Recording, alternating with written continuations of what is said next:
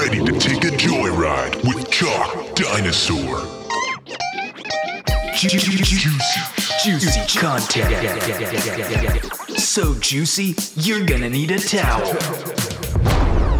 2021 presents a brand new season of the Chalk Dinosaur podcast featuring brand new, groundbreaking, juicy content. Juicy, juicy content. Juicy content. You're gonna need a towel. Deception, lies, Dr. Pep, and beans.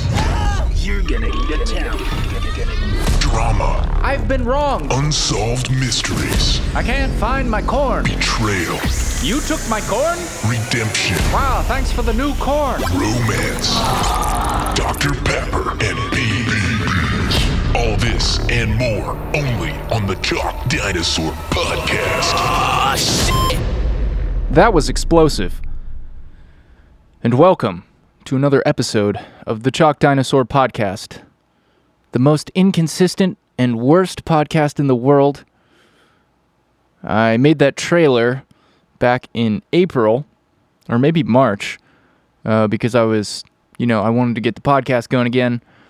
So I made this trailer to get everybody hyped, and then I, I released two episodes in April, and um, now it's been two months, and this is the third episode I am releasing.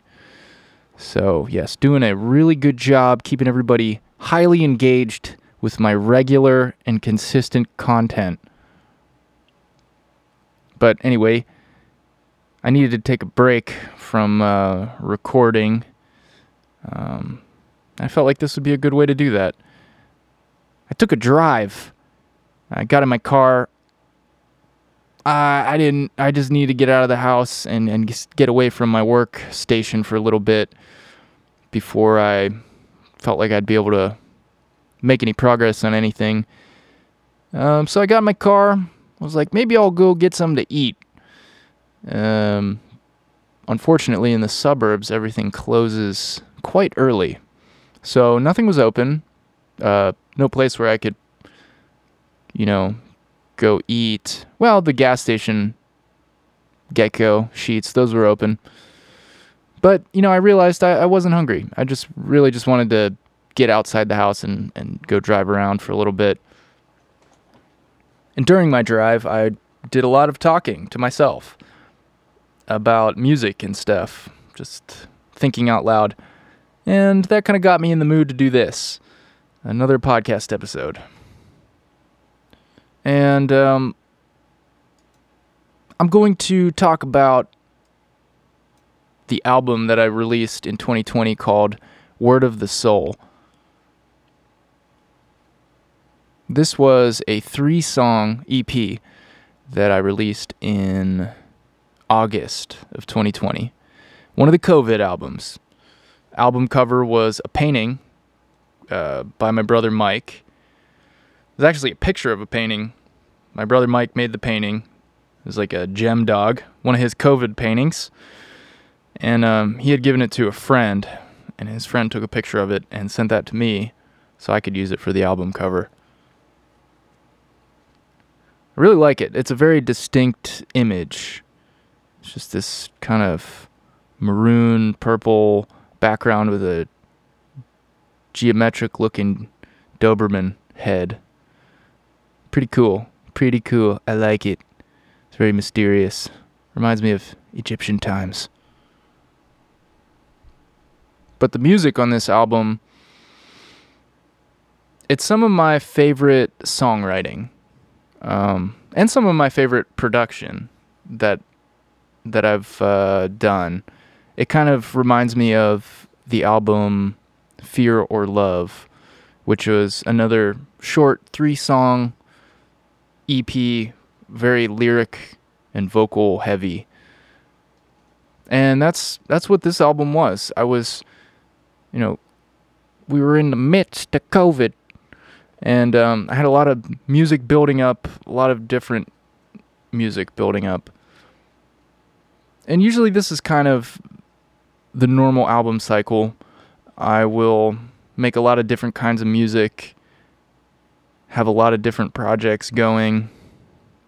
some electronic stuff, some songs, so just like random stuff. And then at a certain point, one of those, uh, you know, there will be a handful of songs that just go together. Like that's what happened with this. Like I, I just had these three songs that were very lyric based, and it just made sense to put those together, package them up, a nice little package, and send them out into the world.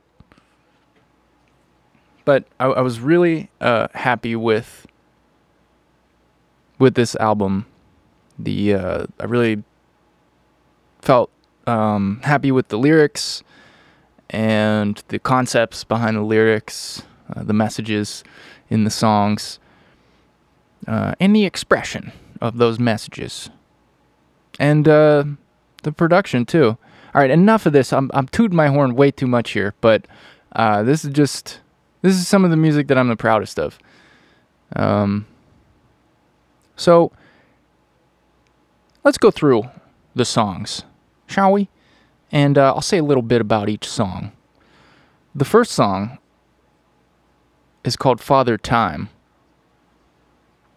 And let's see. This song I started out with just an acoustic guitar.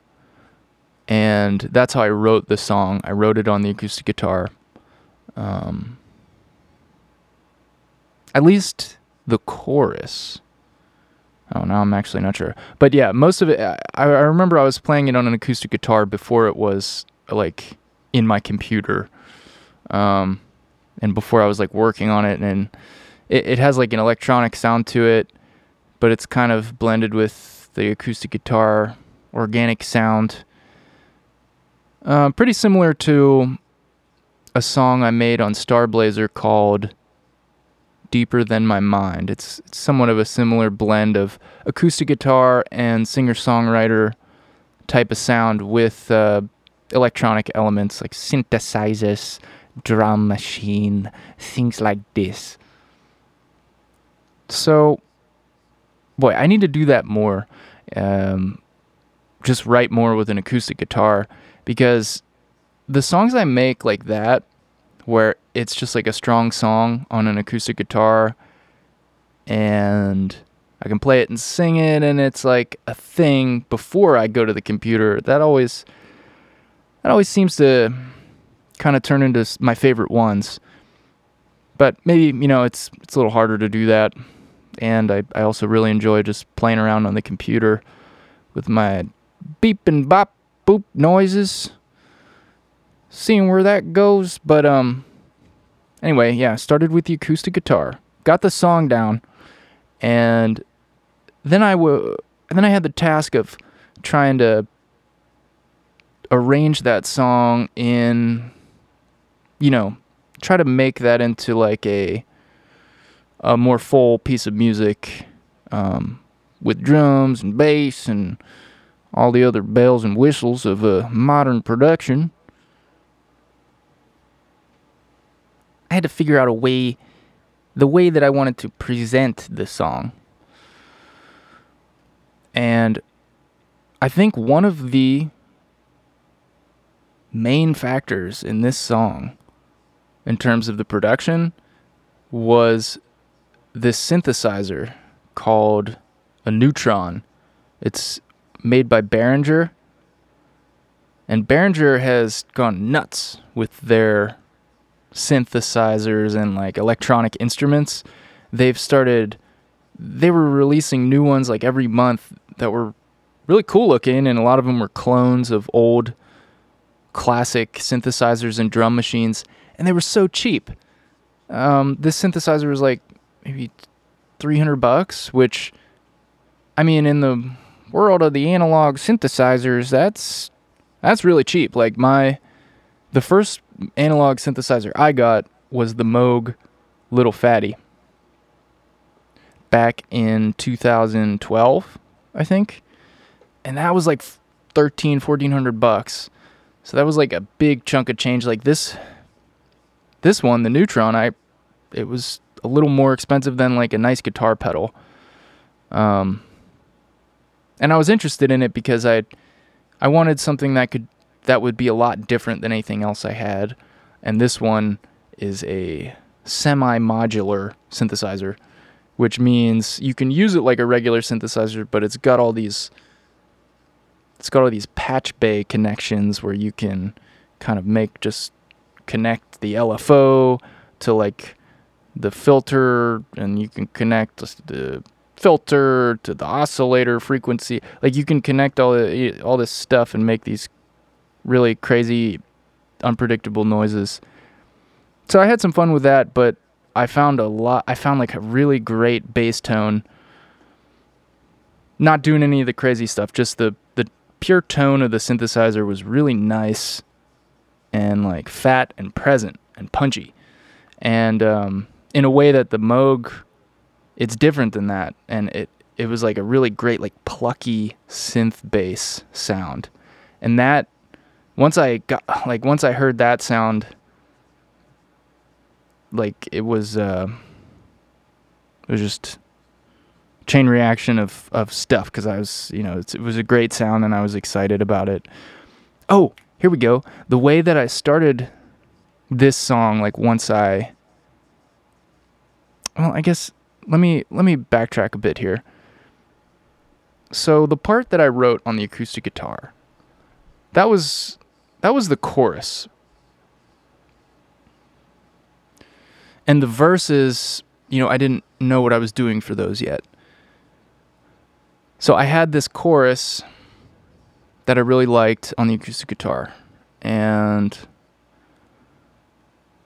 when i went to go start this recording i had been listening to a lot of this french band producer group or i'm not sure what they are no, they're they're a band. They're a live band, but I'm not sure if it's just a main producer and he has a live band or if it's they're all in it all all the time.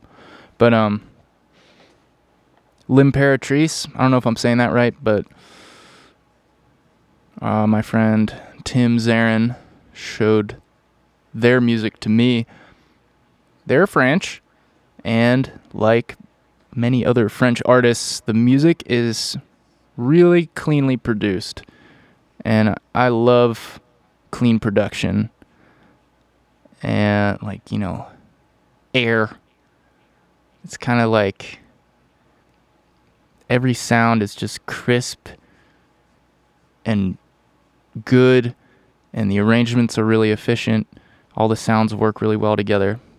Anyway, I noticed when I was listening to them, I was listening to one of their songs and I was like, this is this is like really simple, but it sounds so good. Maybe I'm making things too complicated, which I definitely do that a lot. Um, so I tried to do something real simple. And what I did was I just got a synth sound and I just picked four chords and I just made a loop of it of this chord progression of just uh it, that's how the song starts. And I had those chords and then I had this bass sound that I really liked. So I tried to make a really um, minimal drum beat and the bass line just like it was really easy to write with the minimal drum beat and the minimal just synth chords. Like there was so much space. It was great. And what did I do for the drums? Well, I, I really like the way the drums sound in this. Not to toot my own horn again, but I want to I want to share how that happened. And it also has to do with L'Imperatrice, that band, because they have great drum tones. And I was listening to their music. I'm like, how the heck did they get their drums to sound like this? Like, how are they doing this? So, I there was a part in one of the songs where there was a pretty isolated snare drum. So I just cut that and I brought it into my computer program, my DAW, digital audio workstation, which is Logic. So I brought that little sample in so I could kind of analyze their drum sound. And then I had I tried to make a sound, a snare drum sound, out of a recording that I made of, you know, our snare drum that's in our practice space. So I took out an equalizer and a you know, a frequency analyzer to kind of see what was going on in their drum sound that sounded so good. And I was also looking at the waveform of their drum sound. And it, it's really interesting to do that when you pull a sound out of a full song and just analyze that one sound. What I found was that their snare drum was really short. Like when I compared mine, like I thought, oh, this snare drum sounds pretty good. And then I compared it to the one that I pulled out of their song. And theirs was just so much tighter. And the reason, one of the reasons, is that it was super short. Like the, so I shortened my snare, made it real short, you know, with a little fade on the end. And then I went into the uh, frequency analyzer to look at what made their snare drum sound so nice. I mean, a lot of things go into it, but something I found that was different between mine and theirs was that theirs had a big scoop in it around 500 hertz. And I've noticed this with other drums that I've analyzed too. So I've started messing around with that in in my snare drums. I'll mess around with doing a big cut, frequency cut at like 500 hertz, 600 hertz, 400 hertz, like somewhere in that that area, and it'll kind of give it almost. It makes it sound a little more hollow, a little bit, but it's just cleaner. Like you're getting the punch from the low end, and you're getting the high end kind of snap, what you're cutting out is the boxiness uh, frequencies that kind of make it sound like cardboard. It just makes it sound more expensive to me, like a higher budget snare. So that's a little trick that you know I'm becoming more aware of now as I analyze more modern productions. I don't think it was like that for for older you know, you know who's what snare drum I really kind of fell in love with recently? The snare drum in James Taylor How Sweet It Is. The drums in that song sound so good.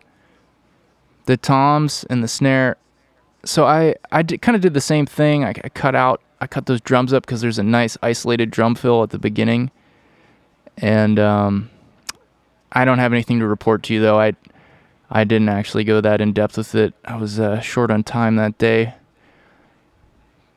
Or something. For some reason, I, I wasn't. I just was wanting to hear it isolated, but I didn't do any analysis. But anyway, in terms of the modern drum sounds that sound real punchy and clean, a lot of times it seems like they've got the mids scooped around 500 hertz. So if you're uh, if you're working on a snare drum sound, mess around with that.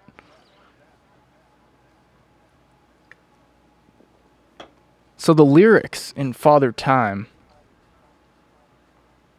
it's kind of self-explanatory. Um,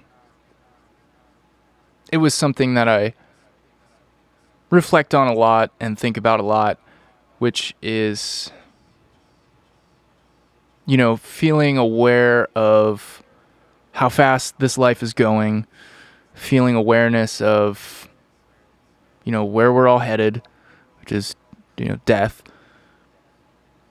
and really wanting to savor life uh, while it's happening. And, you know, if you want to receive it, you've got to look if you're to see. That was kind of just like me thinking about you know, if you don't pay attention, uh, you know, life will pass you by. And I, I don't want, I mean, life will pass us all by, but like, I want to be there. I want to experience it as it's happening. I don't want to be um, just unconscious to it until it's over. Um, so yeah, that that was a, a theme too. Like a lot of us, me included, at times, and I see it. I see it in myself and in other people.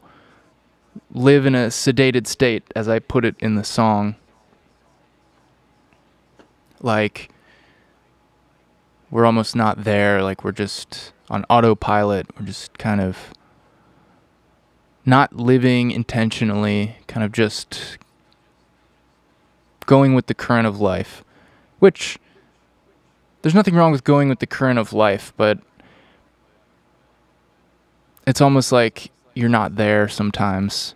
You're not, you know, you're not really experiencing the time that you have and then it you look back and it's it's been 2 months since your last podcast like that's what just happened to me. But I feel like I have been, you know, savoring savoring life. Uh, it's just been going by really fast.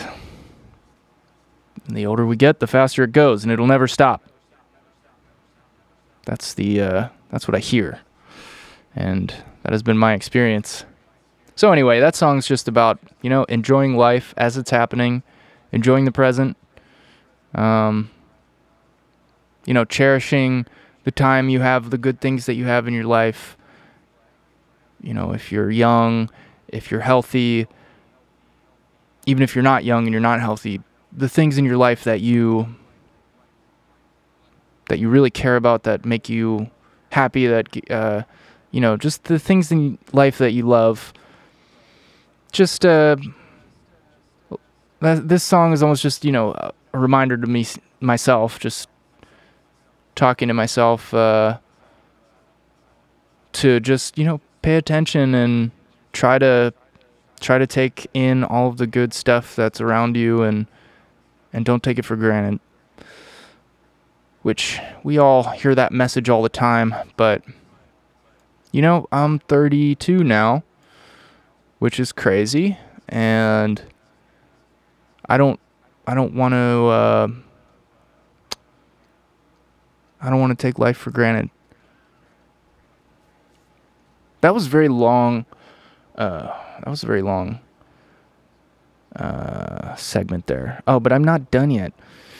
The um, tying the the two parts of that song together, like the verse, which is kind of like smooth electronic stuff, and then the chorus, which I had written on the acoustic guitar, which is kind of like it kind of like reminded me of like Jack Johnson or something and that was a little tricky to kind of tie that into the verse, which was sounded more like slick electronic stuff, and then this kind of like jolly singer songwriter chorus. But I tell you what, that synthesizer, the Neutron, it was up to the task. Is... Anyway, I like that song a lot. That's where I learned the value of small drums. The drums in that song are very small. And because they're very small, there's so much room for everything else. And the bass sounds punchier. And whenever I listen to that, oh, it's so crazy how the the drums, how everything sounds the way it does because of what's around it. So when I listen to those drum samples, by themselves, they sound kind of small and puny. Sometimes if I try to use them in another song that I have going, like if say I already have like a synth bass and like I've already like created all the, an instrumental thing, like a beat, and I'm like trying out different kicks and snares to see what fits. I'll try these ones that I used for this song and like, ah, these are so these aren't these sound so small and not doing the job. But I think the reason they worked really well for me in Father Time was because I kind of built the song around those drums as opposed to trying to fit those drums into a pre existing song. So I guess that was a little bit of a re- revelation too. Like these drums sounded great in this song, but they sound bad in that song.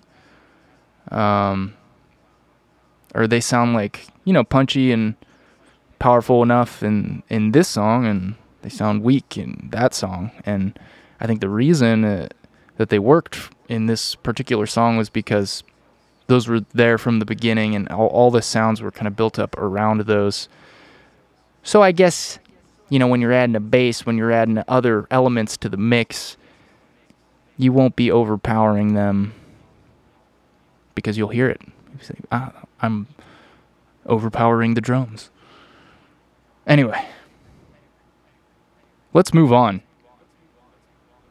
The second song is called Word of the Soul. This is another song that I I made this one on the acoustic guitar first. It was a song just a song on the acoustic guitar and then I you know the song was written and then I made a uh, tried to you know figure out a way to package that song up in a uh, in a production some kind of production because I just can't do a song that's just acoustic guitar and vocals. I, I think I, I would just be too bored. And I would also be too naked. Not literally naked, maybe literally naked, but in the song, just. I don't know. I like to have more. More stuff going on.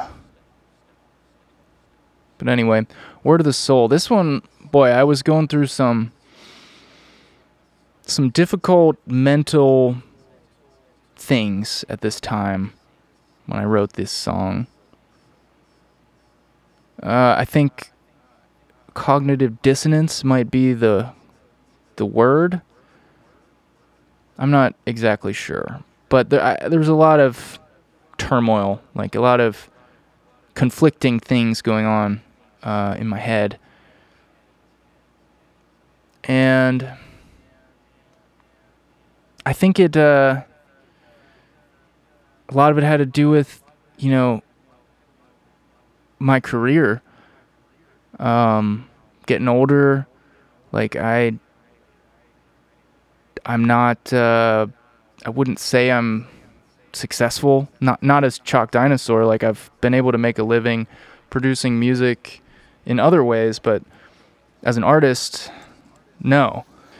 At least when you're looking at success through the lens of being able to support yourself, uh, which, you know, that brings up a much deeper question for me, uh, which is what is my definition of success? But uh, more on that later. But, you know, I'm always conflicted about, well, maybe you know, I, am conflicted. I'll, I'll think about like, well, maybe if I, you know, I'm not trying hard enough. Maybe if I went all in on it, um, you know, I would make it work.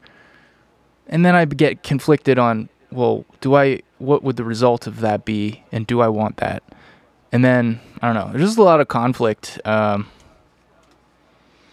and, you know, in the bridge of the song, I think that, that kind of, uh, mental conflict comes out. I'm running out of time as I make up my mind. Years have gone behind as I'm trying to find what is my place in the world? Where do I belong? Watching this unfurl as my life goes on, I've got to believe that there's a reason, that there is something that has always made sense at every age and in the present tense. Creative expression is where I find my home. It must be guarded from the fear of unknown, insulated from the currents of life, separated from societal strife. Everybody's got their home. That whole section was like, I don't know what I should do with my career.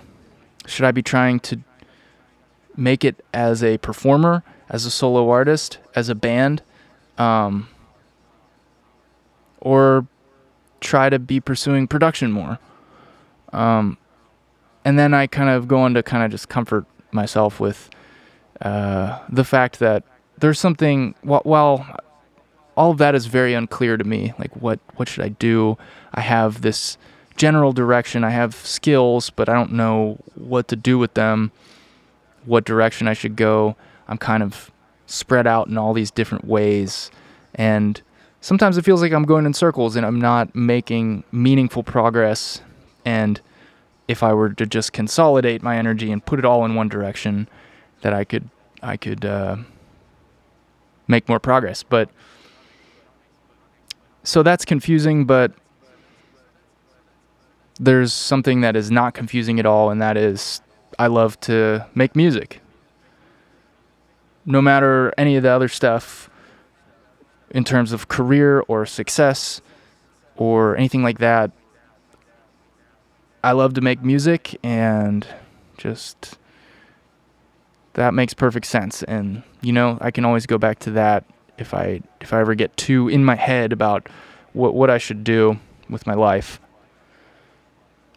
So let me try to frame this a little better about the conflict in my mind that uh, I'm always fighting uh, that led to these lyrics.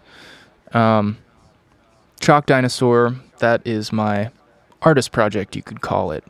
Uh, that's my creative outlet. That's how I release my music, and that's what I love to do.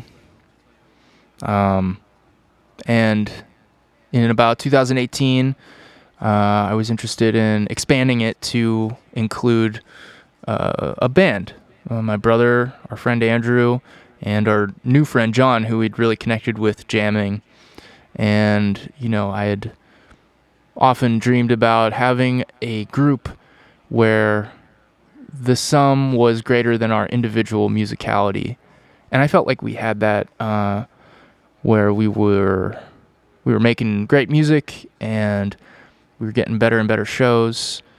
And um, the conflict came, the mental conflict came because I could see that we had a lot of we had all this potential. Like our show was getting really good and our our music was good. Like we had so many ideas and um, I know that I knew that if we wanted to, we could succeed on you know a very high level with that performing and um, yeah, I guess in performing and being like a a quote band, like a professional band.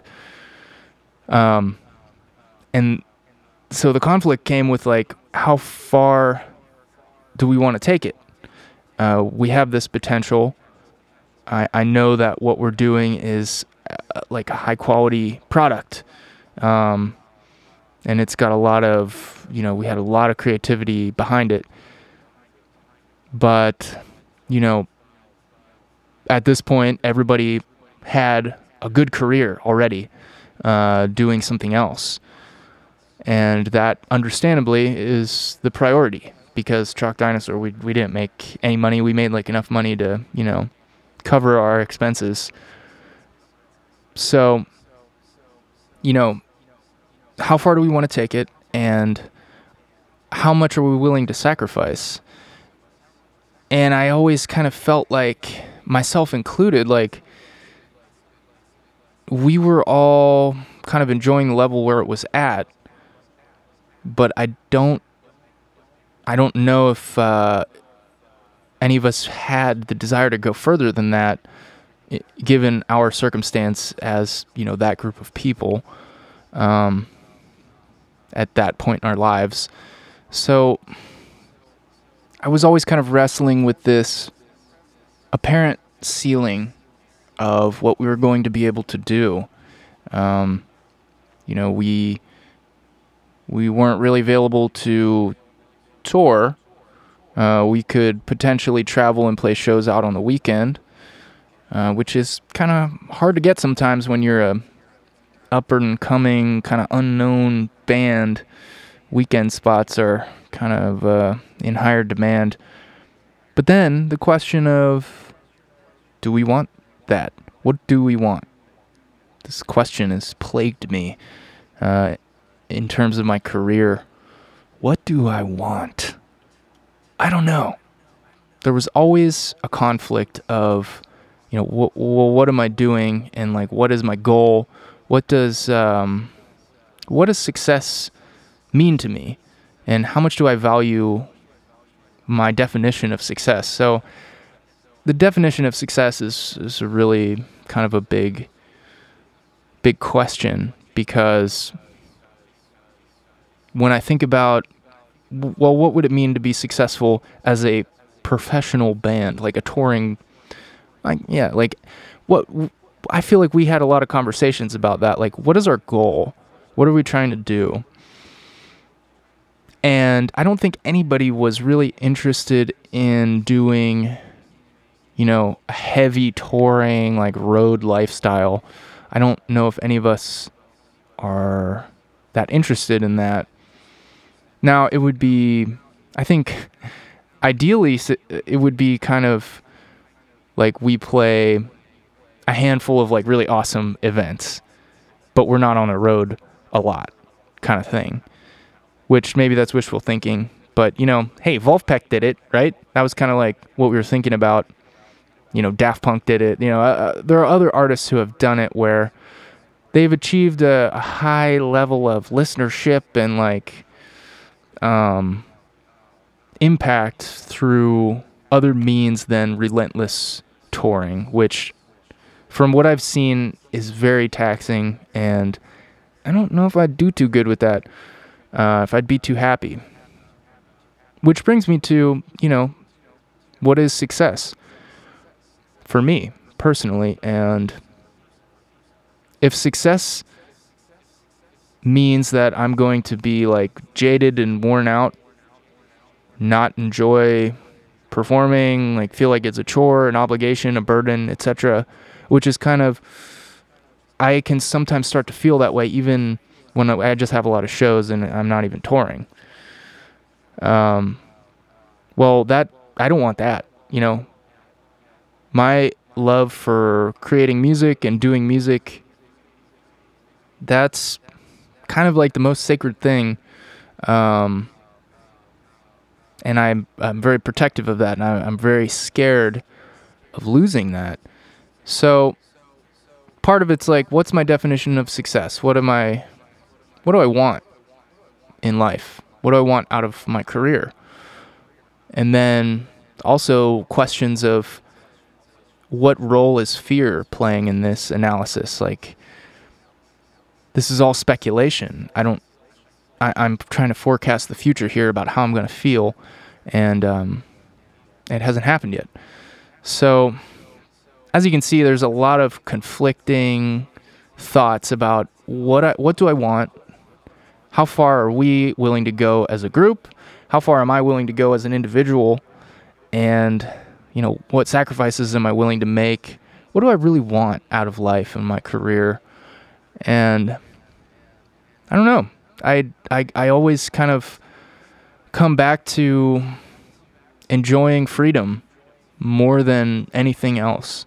So, you know, right now and for the last, you know, 10 years, I've lived with a really high degree of freedom over my schedule, when I work, how much I work. Um, Dinosaurs remained very pure and unpolluted uh, by money and by obligations to uh, to succeed. Like chasing that success ladder is it's what society says you should do, and it really depends on what your definition of success is. For me, I always want to have freedom. I always want to be able to you know, do what I want to do, not be really tied down to to uh, Chalk Dinosaur as like the breadwinner. You know, there would be a lot of pressure with that, and that would potentially impact the music, my relationship with music, and I'm very scared of tarnishing that. But then again, this could just be fear working insidiously for me to rationalize my my uh, I don't know my fear of uh, I don't know, just to rationalize not not going after Chalk Dinosaur harder. Um, so I don't know. As you can see, I go in circles all the time, over and over, for the last 10 years about this. And I, I just come back to the fact that, you know, the one thing that's crystal clear is that I love making recordings, I love writing music, I love playing music. I don't like being obligated to play music. Um, I don't like feeling stressed by music. And um, I think above all, with like career stuff, I just like freedom. So financial freedom, that would be good, but like I have enough of that, you know, just enough of that now that like I'm good. But um yeah, and like making more you know, it has a cost and you know, I'm enjoying life a lot in the past 10 years and um I don't know, I'm very hesitant to give that up.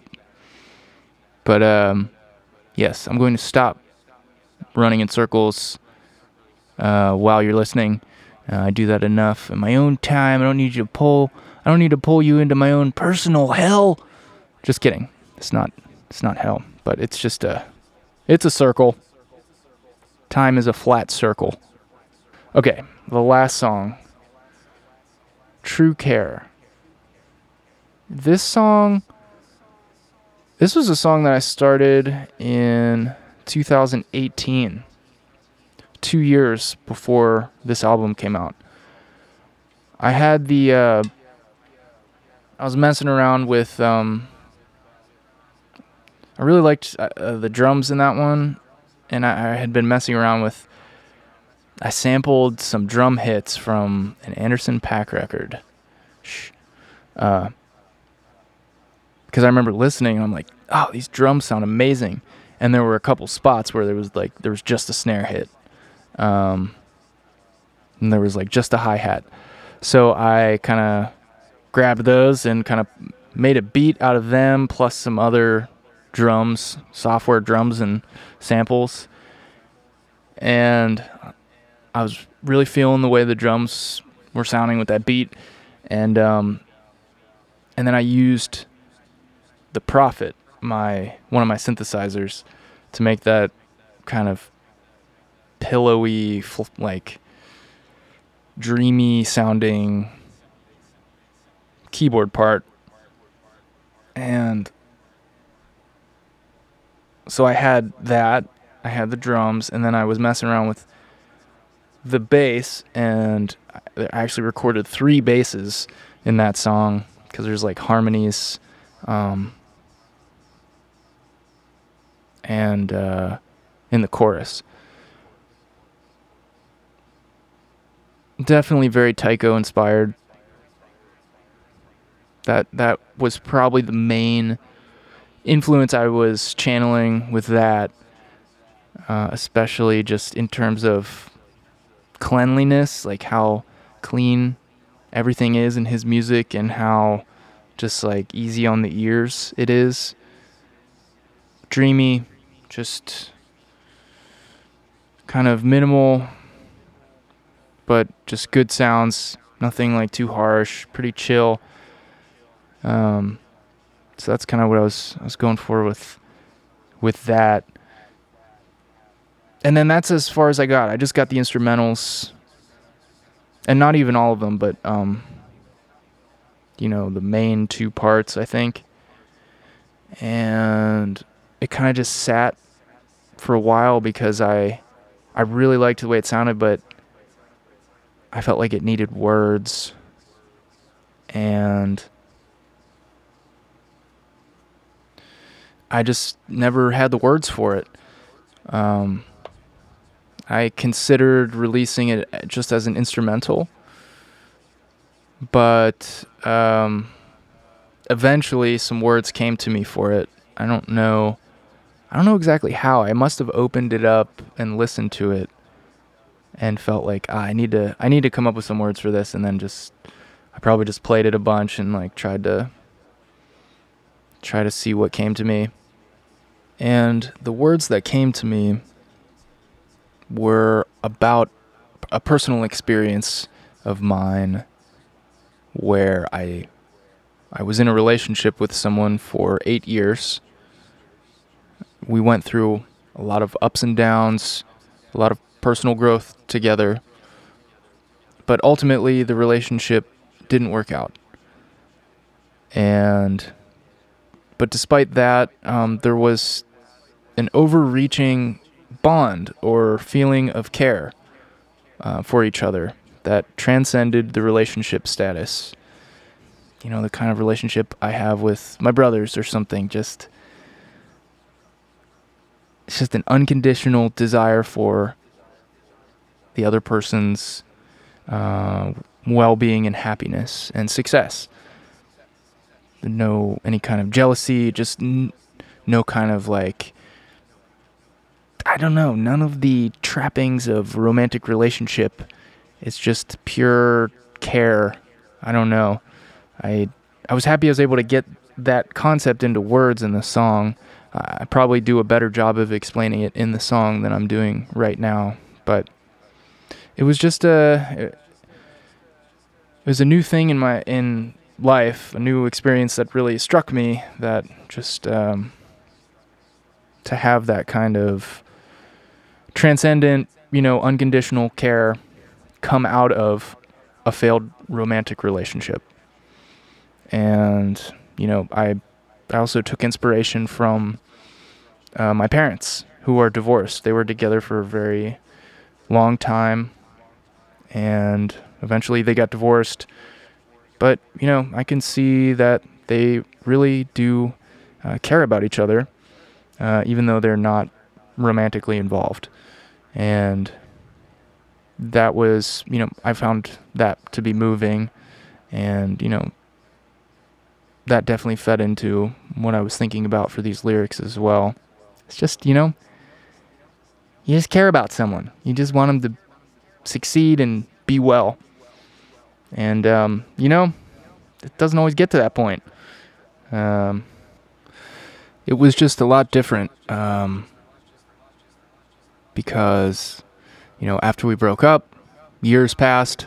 Eventually, I started seeing other people. I got into another serious relationship, and she started seeing other people. But there was no jealousy, there was no bitterness. There was just a pure desire for the other person's well being and happiness and success. And I had not experienced that before. There was none of the trappings of relationship. It was just just unconditional support, and um, it was a beautiful thing. And I felt compelled to get that out somehow and express that in a song. So that's eventually what became the lyrics that kind of completed this piece of music that I had started two years earlier. And uh, yeah, couldn't be happier with it. So yeah, that's that's it. It's only three songs. It's released in August of 2020. 2020, you know, so many albums, but you know there are a lot of short ones, of short releases. Two, three, four, five, six, six albums. Word of the Soul is only three songs. Service was only three songs. I kind of I like that though. Like I like the little albums. It it helps me kind of keep momentum and, and not get too bogged down by a single project because yeah, I don't know. I just don't like working on a project for that long. Um someday. Maybe someday. I I am a little curious to try it sometime to take my time a little more and you know put more time into it. At the same time, you know, I feel like the longer I work on a project, the more likely I am to start second guessing myself and to start reworking things that don't need to be reworked and to kind of I don't know, my morale suffers Um, if I've been holding on to music for too long, or if I haven't finished an album in a long time.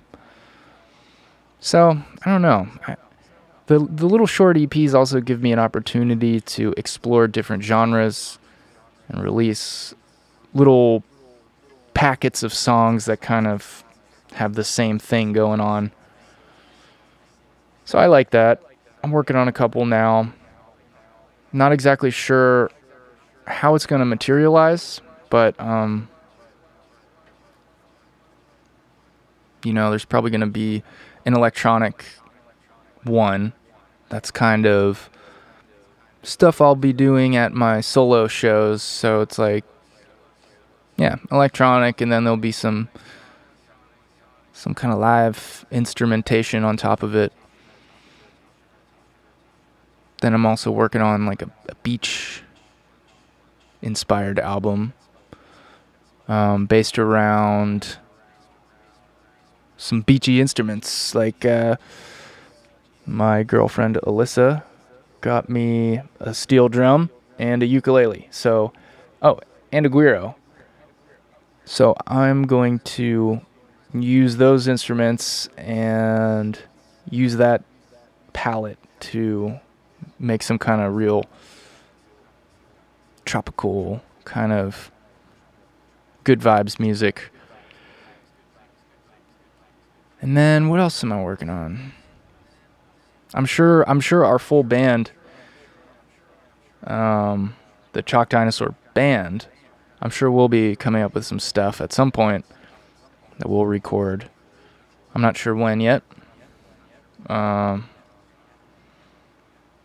we have uh we have a new bass player, Michael Berger, which is exciting.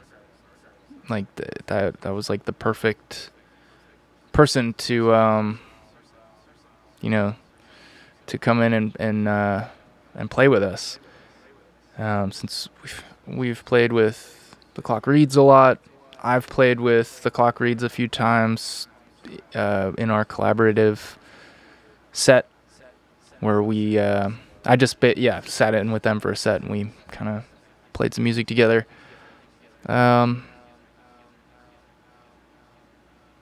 we made that song together. Yeah, there's just like a lot. Of, it just seems like the perfect fit. He's a great player. I'm I'm excited to see what happens. So he's he's been learning our songs that we play live and doing a great job. Um, but I'm excited for you know once we get that under our belt and we have a set that we can play, then we can start working on new songs and then we can really start to, you know, see what happens with uh, with Michael in the room when we're, um, you know, trying to work out a new idea. I'm pretty excited about that. I don't know what other. I don't know if I have any other albums in the works. Oh, a funk, funk album, yeah. So yeah, I don't know. I'm just making a bunch of music and eventually I think it'll start to become clear what album's going to be ready first and you know and once I have enough songs of each, you know, of a certain style, then I'll probably just laser in on those and try to get those finished and released. And I'll move on to the next one in line. And then the next one in line. And then the next one in line. But anyway, Jeez Louise. I, I, I swear the, lo- the, the longer you go without doing one of these, like the less focused and bad they are. Like this was this was a lot of rambling. So I'm gonna uh, I'm gonna assume that uh, if I do this a little more often, um, I will get better at this. Uh, I'm a little rusty, I guess. But um anyway, just getting back on that horse there, huh? Just getting back on a horse. Got a lot of lot more albums to um, profile here. Anyway, uh what do we got in the news? Chalk Dinosaur news. Uh I mean, today's is June 29th, and uh, we got Farm Jam. You know, in a week and a half. That's that's our first show back. That's our first show since February 2020. Well, our first show for people uh, with a crowd. Um, we did that video thing in June at the Rex, but um, so it's our first like show in front of a crowd since February 2020. Year and a half, pretty crazy. And then we got another small festival in August called Hootenanny in the Hills. Doing two sets for that one solo set and one full band set. I have no idea what to expect from that festival. I haven't been. And um, hopefully it'll be awesome. And then this isn't confirmed yet, but um, Jesse Miller in Lotus had asked me if I would be interested in doing a DJ set at Summer Dance uh, because he said they're just doing all Lotus and Lotus side projects for the bands, but um, but that you know he was looking he was interested in having DJ sets in between the bands and was wondering if I would be interested. I said yes, but this was not confirmed. Like I don't know if it's actually gonna happen yet.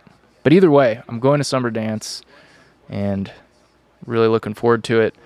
It'll be uh, my girlfriend's first festival. Well, she'll go to Farm Jam, and so it'll be her second festival. But um, Farm Jam's, you know, it's it's almost its own thing. It's it's pretty private and it's totally different than anything else. So uh, summer dance will be like the first like kind of normal festival. Um, also, my cousin, cousin Bobby, whose voice is featured on several recordings, he's coming. This will be his first festival. Really excited. Uh, a lot of friends are going. I love it. Can't wait. I really missed. Really missed going to those. This past, you know, year it, it had a it has a big impact because that was like the root of so much of my inspiration to do what I do was going to these festivals, going to shows, like seeing really special moments in music. Like whenever a band's playing a set at a festival and there's a you know, a big crowd and everybody's into it and they have like some amazing moments that are like really exciting or really touching or something. And that it's like inspiring to me and it, it gives me a lot of creative input too, like things to draw from, inspiration, and you know, I learn a lot from watching. And you know, I didn't have that. So, you know, that's when I would have those just really inspired moments like ah, this that's what I want to do or like oh I got to try this when I get home like and that's just been absent without the live shows so I think it's it's probably had a bigger impact on me than I realized cuz yeah when I when I think about it you know that those experiences at shows and festivals are really the biggest source of fuel for like my desire to perform and play my music out Anyway, this has gone on long enough. I'm going to sign off here, and um, I'll see you in the next episode. Oh yeah, no, I won't see you because I'm not doing video anymore because it's a wasted, wasted time and hard drive space because I don't think anybody is watching those or cares uh, too much about video. My favorite podcast isn't on a video. I don't watch podcasts. I, I listen to them while I do other things. So uh, screw the video. I'm not doing it. This will help me be more productive. Uh, so, take it easy, and uh, see you in the next episode. Goodbye. Goodbye, goodbye, goodbye, goodbye, goodbye, goodbye, goodbye, goodbye, goodbye, goodbye, goodbye, goodbye, goodbye, goodbye, goodbye, goodbye, goodbye, goodbye.